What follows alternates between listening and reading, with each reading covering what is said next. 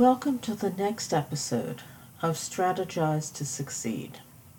Selectively applying the strategies which we discuss each week will help you as you progress from conditions to opportunities to successes. Today's episode discusses how to benefit the most when deciding to create your New Year's resolutions.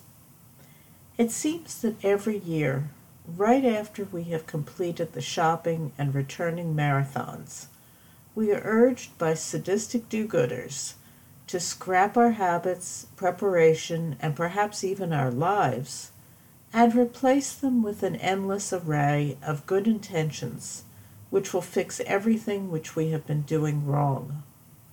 Unfortunately, studies have shown that most of these resolutions have been thrown to the side of the road and disposed of without a second glance by February. Just a month after undertaking a pivot to our attitude and actions, we have given up the effort. And from February through December, if we choose to give any thought to our failed resolutions, we may wonder what went wrong. Why can't we commit to doing something good for ourselves and perhaps others for more than four or five weeks? We are left disappointed, frustrated, and with a dent in our self confidence.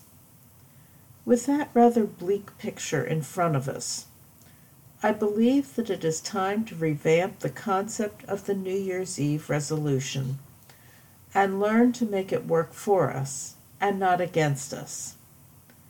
The concept of a resolution should not be undertaken as a burden resulting from a drunken stupor. It is meant to take a combination of elements and sort them, giving them some direction to help us move forward in a more productive manner.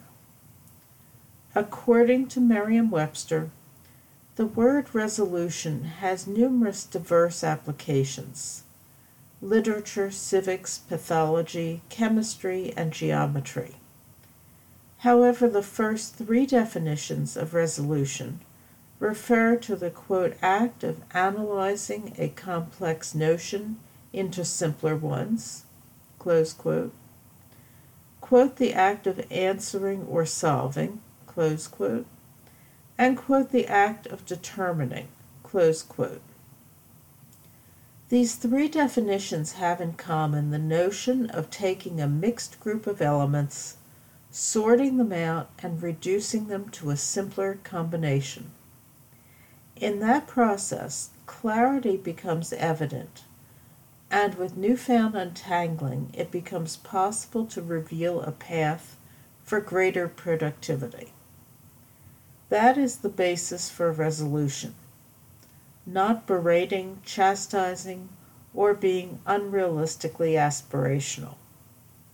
So, now that your perspective has perhaps shifted a bit, let's consider what you might want to achieve with your New Year's resolution. First, define which area of your life or business arena you want to focus on in a resolution. Is it weight loss, leadership development, regular savings? They seem to be very different issues, but there is something in common. The bulk of the results will not be evident during a month's time. That means that the likelihood is that the resolution will have fallen by the wayside by February before anything even begins to happen. So, I have a suggestion. Stop making an annual New Year's resolution. The likelihood is that whatever good intentions you have in January are not going to survive for 12 months. Therefore, stop tormenting yourself.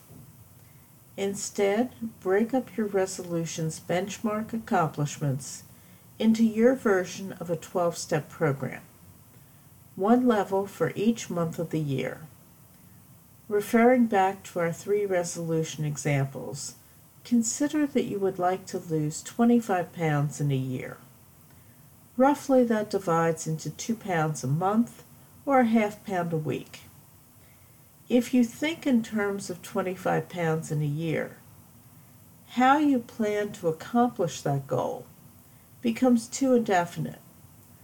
But if you focus on two pounds in a month or a half pound a week, it seems like such a minute goal that it can be accomplished with barely a minimum of angst. Even the resolution of leadership development, which is not mathematically based, can be broken down into manageable bites. Determine the body of skills which are important to you in the development of a strong leader. Then focus on a different one of those skills each month and concentrate on honing in on enhancing the limited skills which you want to strengthen. Many people make a clear distinction between personal resolutions and business resolutions. That's fine if the process works for you. However, I have always taken the approach that we were human beings before we were business tycoons. As a result, I have tended to create resolutions which are valid 24 7, regardless of my daily activities. However, in Entrepreneur.com, Brandon Penna offered his selection of eight New Year's resolutions for your business endeavors. I will share them with you now, and I think that you will recognize the parallels between successful resolutions for business and personal growth. The first resolution offered is to quote, get your business processes down on paper, close quote. Mr. Penna directed his comments to writing down documents and procedures to help your staff.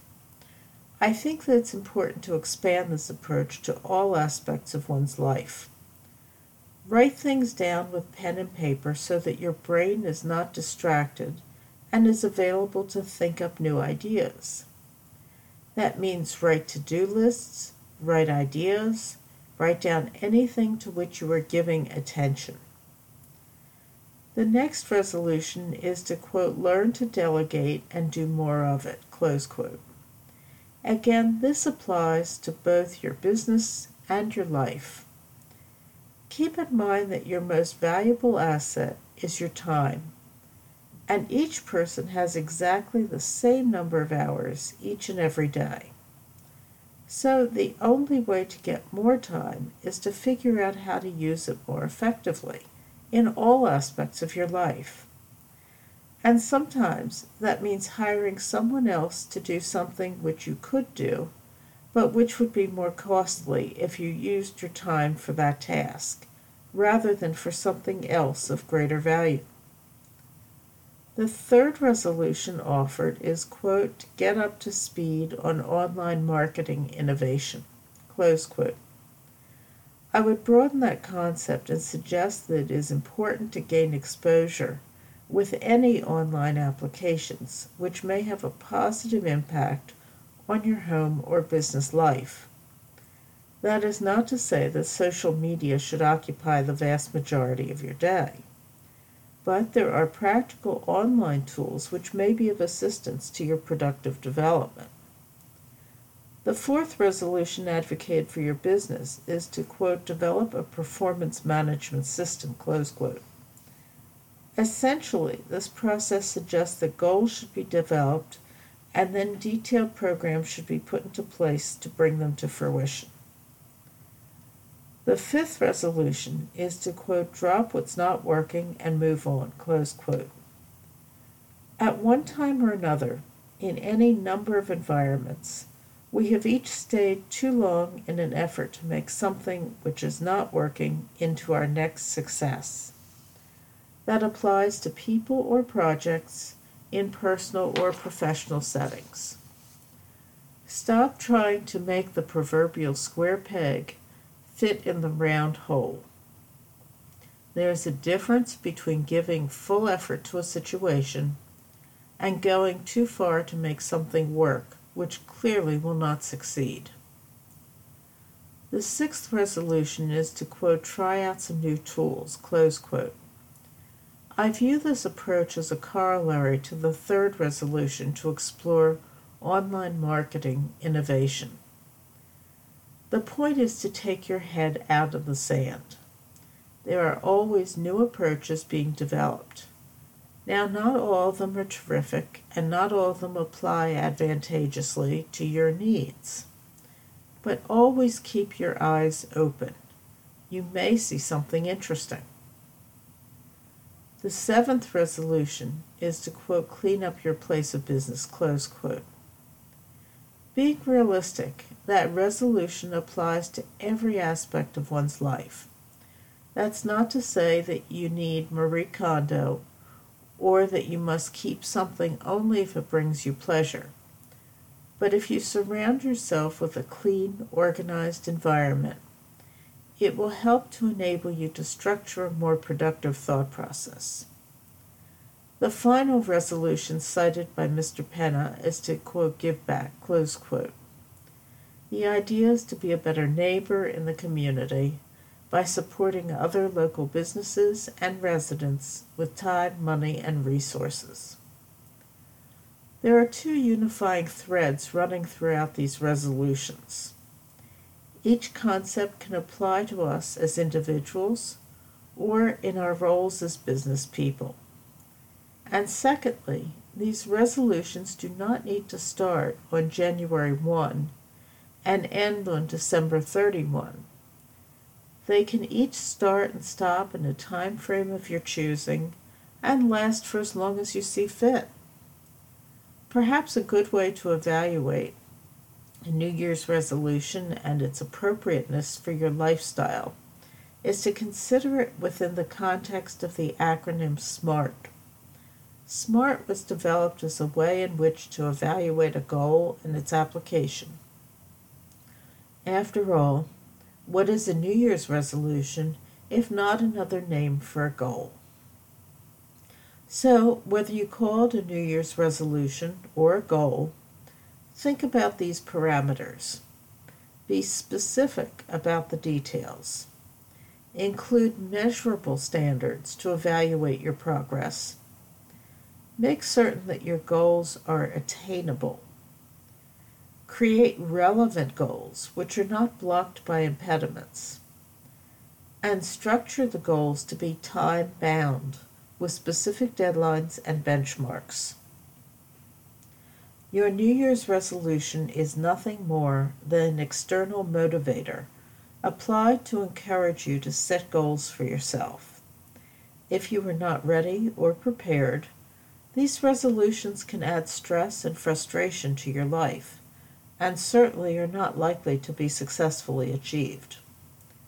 However, if you recognize what constitutes a resolution, and you have prepared the boundaries for its operation, you were in a much stronger position to succeed and to benefit from the action taken. And this time, if you stop following your resolution in February, it will be because you have chosen to, not because it just happened. Now, a brief administrative matter. As the year comes to an end, your mentor will be refreshing her mindset over the next two weeks. Our podcast will resume with new episodes on the second Tuesday in January. Have a safe and happy holiday season. Together, we will make 2022 even more productive. Thank you for sharing your time today. Remember your application of strategic decision making approaches can result in more beneficial outcomes for you, both professionally and personally. Why not turn that process into your opportunity?